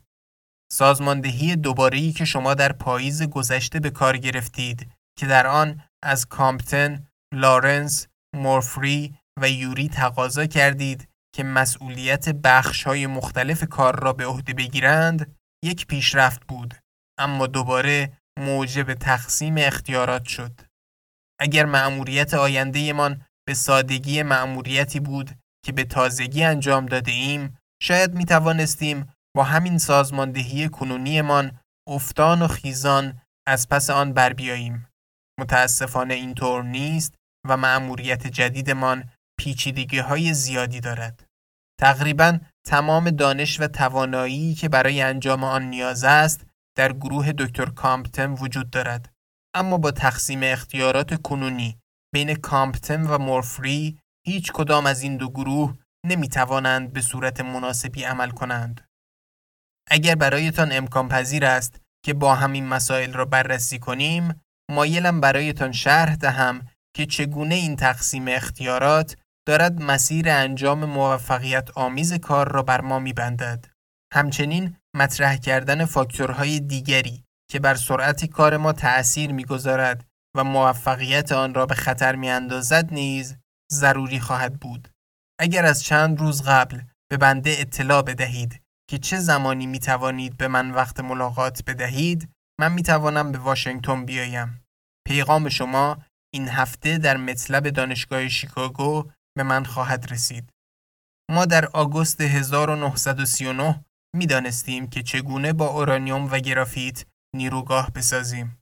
در جون هزار و نهصد و چهل می‌دانستیم که چگونه پلوتونیوم و بمب‌هایی به اندازه کافی سبک وزن با قابلیت حمل با هواپیما بسازیم. برخی از پیشنهادات ما در یادداشتی به تاریخ پانزده آگوست هزار و نهصد و سی و نه که به رئیس جمهور ارائه شد و یادداشتی به تاریخ بیست و یک اکتبر هزار و نهصد و سی و نه که به دکتر بریگز ارائه شد بیان شده است.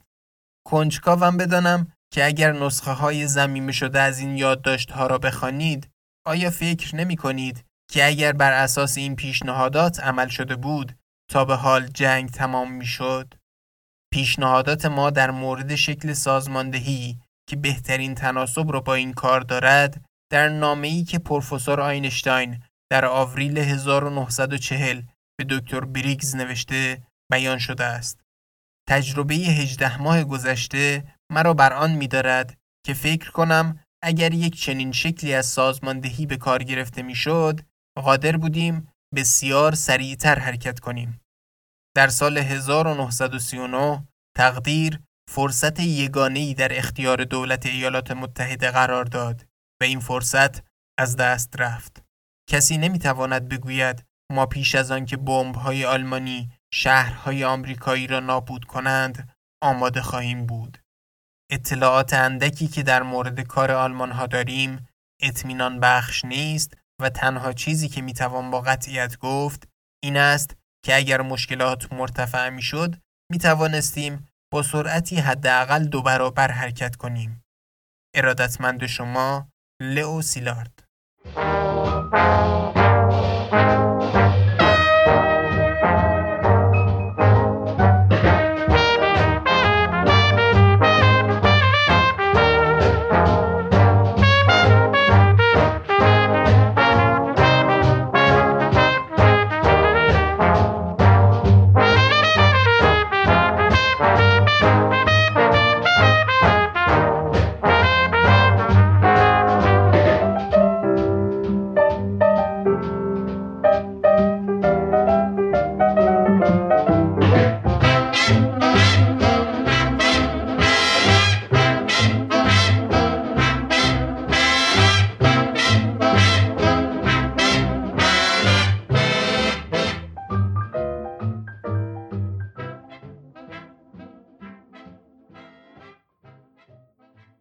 چند تا چیز در مورد این نامه بگم.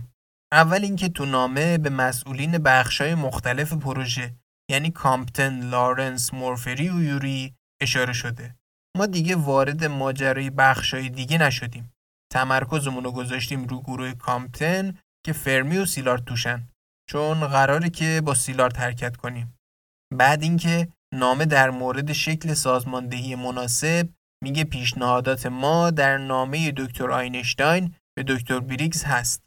این نامه همون نامه‌ایه که گفتم آینشتاین به بریگز مینویسه تا بگه من نمیام جلسه شورای مشورتی و میگه فکر میکنم بهترین شکل سازماندهی اینه که یه گروه مورد اعتماد حکومت و دانشمندا کار تأمین بودجه رو انجام بده و به دانشمندا آزادی عمل بدیم تا کار خودشونو بکنن.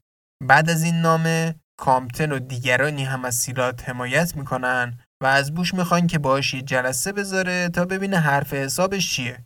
چون درستی که شاید حضور لئو سیلارد تو پروژه اهمیت حیاتی نداشته باشه، ولی سیلارد یه مهره کلیدیه که اگه تو پروژه نباشه ممکنه نارضایتی پیش بیاد و دیگرانی هم پروژه رو ترک کنن. آقای ونوار بوش در جواب سیلارد یکی دو ماه بعد در نامه‌ای میگه که آقا این مشکلاتی که میگی درسته، وجود داره. یه سریشون برمیگرده به دورانی که من هنوز سر این کار نیومده بودم. یه سریشون هم مربوط میشه به این که دوباره سازماندهی کردیم و تا روال جدید جا بیفته طول میکشه. در مورد جلسه هم جدای از این بحثا خیلی مایلم که با هم صحبت کنیم و نظراتتو بدونم. هر وقت که به نظرت میتونی بیای یه هماهنگی بکن که برات یه وقتی آزاد کنم. البته مشکلات سیلارد با پروژه و مشکلات سران پروژه با سیلارد حل نمیشه و تا آخر پروژه کم و بیش وجود خواهد داشت. با توجه به اینکه این آقای ونوار بوش آدم روشن و معقولی بوده، اگه این پیشنهادات رو سیلارد زودتر مطرح می‌کرد، احتمالاً نتیجه میداد. ولی از اونجایی که اواخر سال هزار و نهصد و چهل و یک آقای بوش با این فرض که عملیات ساخت بمب در مقیاس بزرگ حتماً باید زیر نظر ارتش باشه، سعی کرد ارتش رو درگیر ماجرا کنه و بر همین اساس هم سازماندهی‌های جدید پروژه اسیکو تو بهار هزار و نهصد و چهل و دو شروع کرده بود، خیلی نمیتونست ایده های سیلارد رو حالا وسط کار وارد ماجرا کنه. اصلاحات در حال انجام بود و سیلارد دیر رسیده بود. به هر حال تو ماه‌های جون، جولای و آگوست سیلارد طراحی‌های اولیه برای سیستم‌های خنک کننده نیروگاه هسته‌ای رو شروع میکنه و یادداشت‌هایی می‌نویسه در مورد استفاده از هلیوم و بیسموت مایع برای فرایند خنکسازی. به علاوه با همکاری شرکت براش بریلیوم ایده هایی برای جداسازی اورانیوم از اورانیوم تترافلورید رو پیگیری میکنه. تو همین احوال تو ماه آگوست دو شیمیدان به نامهای لوئیس پی ورنر و بوریس کانینگهام تو متلب اولین نمونه خالص پلوتونیوم در جهان رو تولید میکنن. گفته بودم که اواخر سال هزار و نهصد و چهل و یک ونوار بوش برنامه تبدیل پروژه اورانیوم به یه پروژه کاملا نظامی رو استارت میزنه. ورود ارتش به پروژه هم اینطوری بود که اولش بودجه پروژه از مسیرهای غیر رسمی میومد، ولی بعدتر که برنامه ها بزرگتر شدن و پروژه به بودجه قلمبی احتیاج پیدا کرد، نیاز شد که یه کاور درست و حسابی واسه این قضیه پیدا کنن. این کاور رو لشکر مهندسی ارتش فراهم کرد، آرمی کور آف انجینیر. اینجوری میشه که پروژه کم کم میره زیر نظر لشکر مهندسی ارتش. تو تابستون هزار و نهصد و چهل و دو کلونل جیمز سی مارشال از لشکر مهندسی ارتش در سیراکیوس نیویورک منصوب میشه برای هدایت آزمایشگاه دی اس ام تو نیویورک.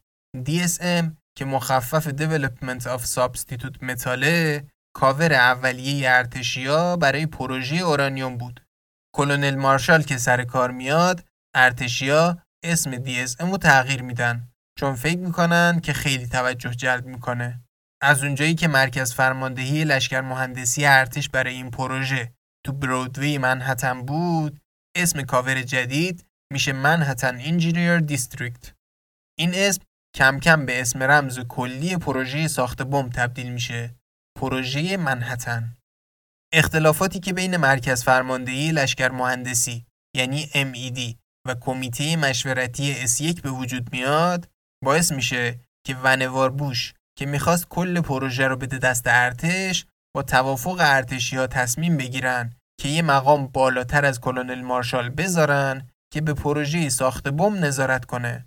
هفده سپتامبر هزار و نهصد و چهل و دو کلونل لزلی آر گرووز از طرف ارتش فرماندهی پروژه منهتن رو به عهده میگیره.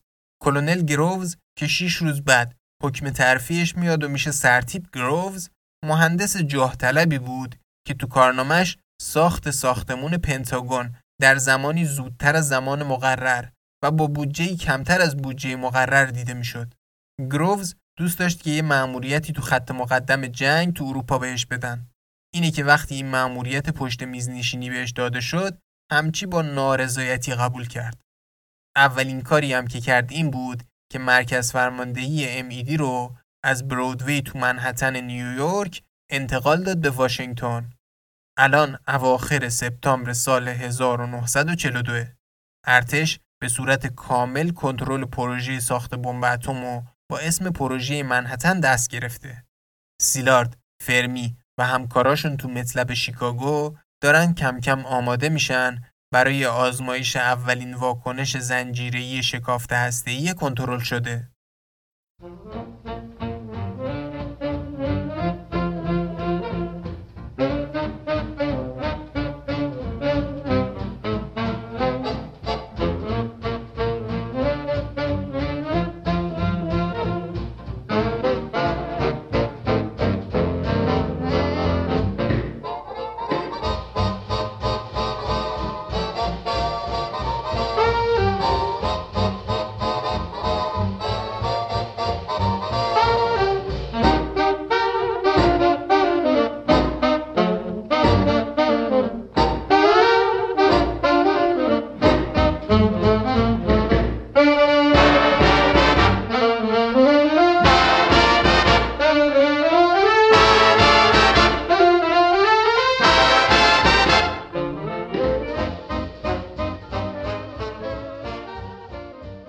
در مورد اختلافاتی که بین تیم مهندسی ارتش و تیم فیزیکدانا پیش میاد و تلاش‌هایی که سرتیپ گرووز برای حذف سیلارد از پروژه منحتن میکنه، تو قسمت بعدی مفصل حرف میزنم.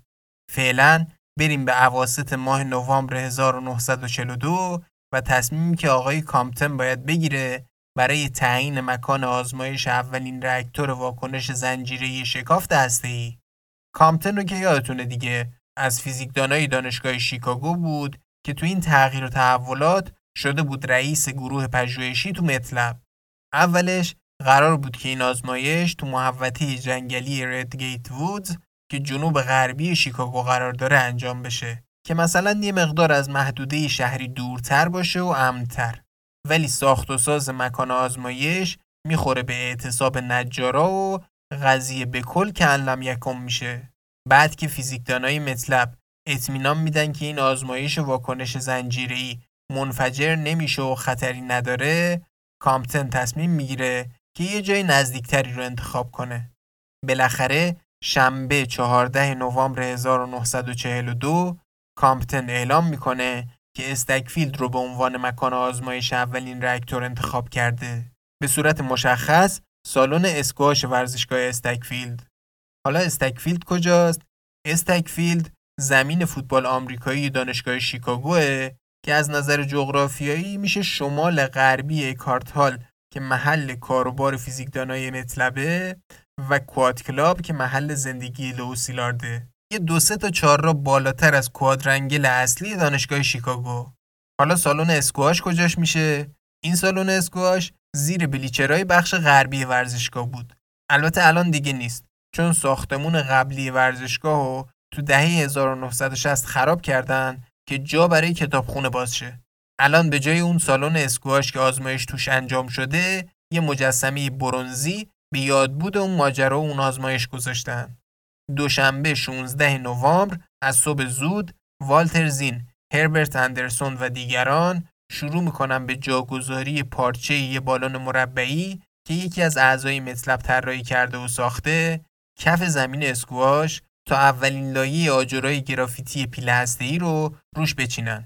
ایده هم این بوده که اگه پیل اورانیوم گرافیت اونطوری که پیش بینی کرده بودن کار نکرد، با احاطه کل سیستم با هلیوم نوترون ها رو تشویق به برخورد کنن. سرمای شیکاگو تو اواخر نوامبر مثل اینکه خیلی سرمای سوزانیه. باز فیزیکدانا که مشغول کار جابجایی آجرای گرافیتیان، کار بدنی باعث میشه که یه جورایی گرم بشن. ولی نگهبانایی که از طرف ارتشون جان دارن سگلرز میزنن. اولش یه آتیشی روشن میکنن، ولی دود زیاد و کمبود اکسیژن تو فضای بسته باعث میشه که بیخیال آتیش بشن. بالاخره تو رختکن تیم فوتبال اون زیر میرا چند تا اوورکوت پوست راکم پیدا میکنن و میدن به نگهبانا که بپوشن. یکی از فیزیکدانا بعداً میگه خوش‌پوش‌ترین نگهبانای دنیا رو داشتیم. فیزیکدانا با اینکه کار بدنی باعث میشد گرم بشن، ولی وضعیت رقتباری داشتن. کار چیدن آجرای گرافیتی کاری بود واقعاً طاقت فرسا. چهل هزار آجر گرافیتی قرار بود به صورت یک مکعب مستطیل با طول و عرض بیست و پنج فوت و ارتفاع بیست فوت روی هم چیده بشن. یک مکعب مستطیل با اندازه هفت و نیم در هفت و نیم در شش متر. فیزیکدانا همه جونشون سیاه شده، مثل کارگرای معدن که فقط چشما و دندونشون روشنه.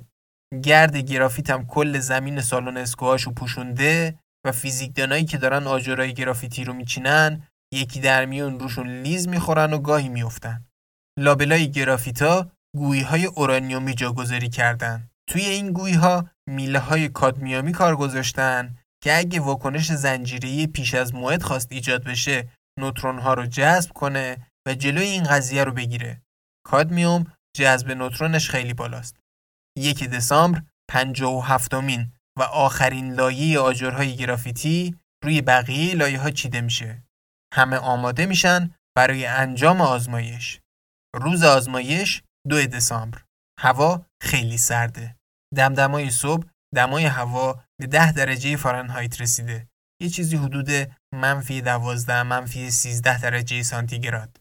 به خاطر سهمیه بندی بنزین که از دیروز اعمال شده، جمعیت تو قطارهای هوایی و ترامواها قلقل است.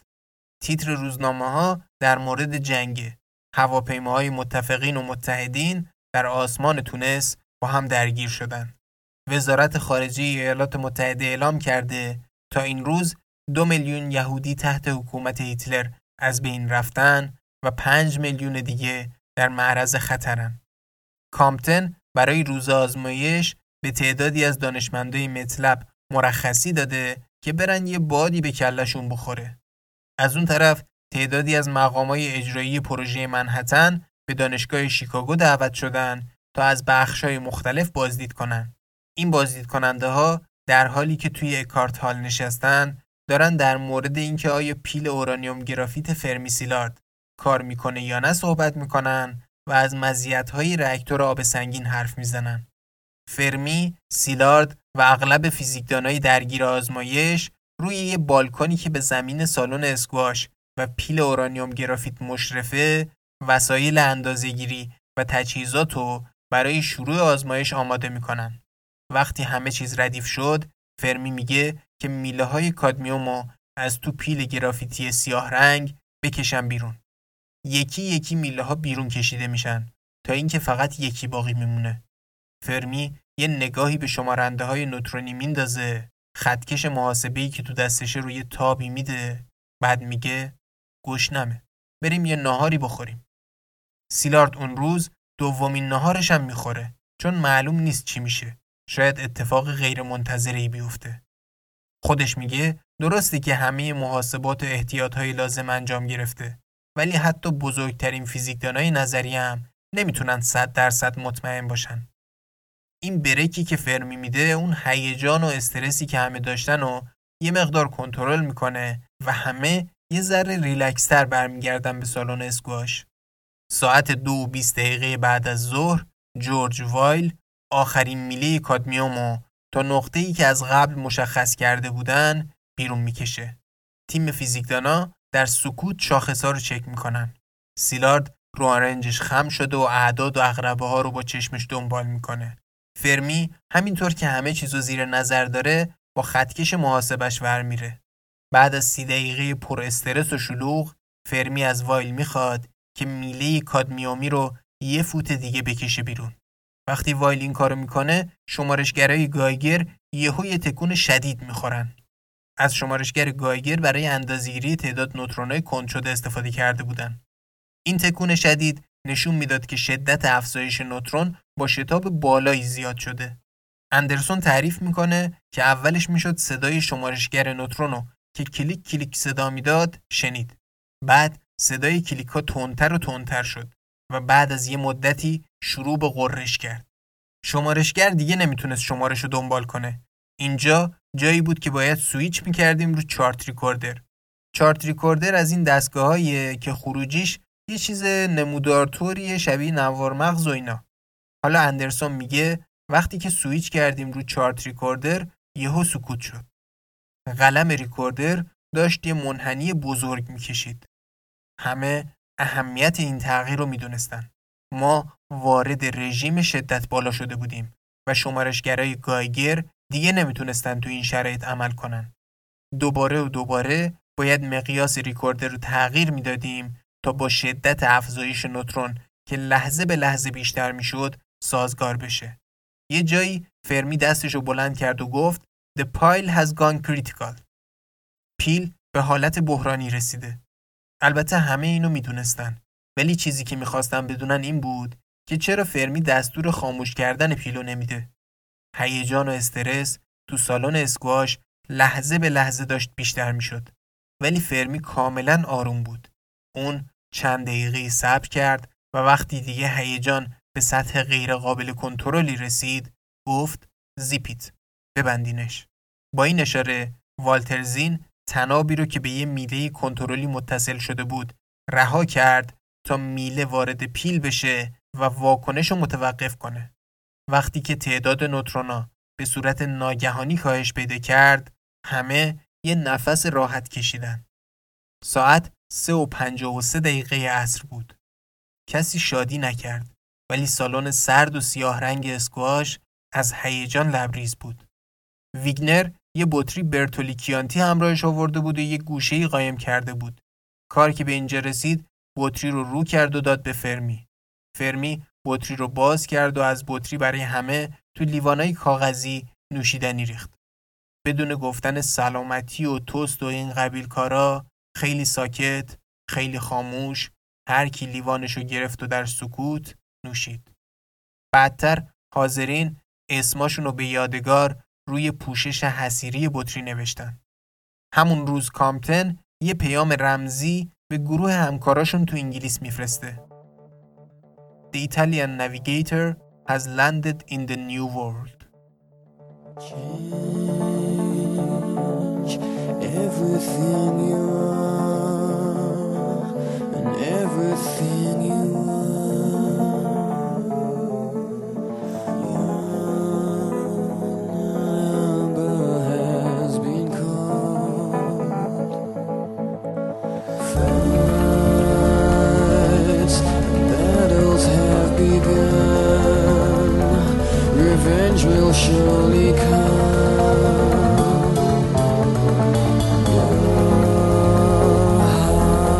Times are ahead.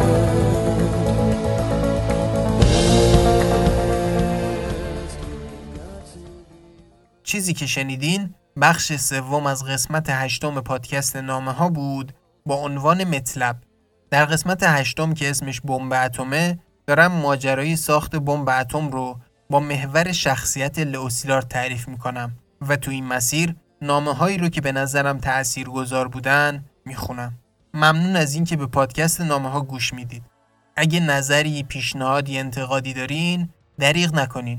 مطمئنن کمک میکنه که کار بهتر شه. به دوست و رفیق و آشنا و فامیل و آدمای دور و نزدیکتون هم اگه معرفی کنیدمون خیلی عالی میشه و ممنون دارمون میکنین. الان اواخر آبان سال هزار و چهارصد که دارم این قسمت رو ضبط میکنم. هوا سوز داره یکم، ولی بد نیست. البته اهمیتی نداره. گل و بلبل هم که باشه، آبان دیگه خیلی پاییزه. زندگیتون بهاری، سلامتی باشه و خداحافظ.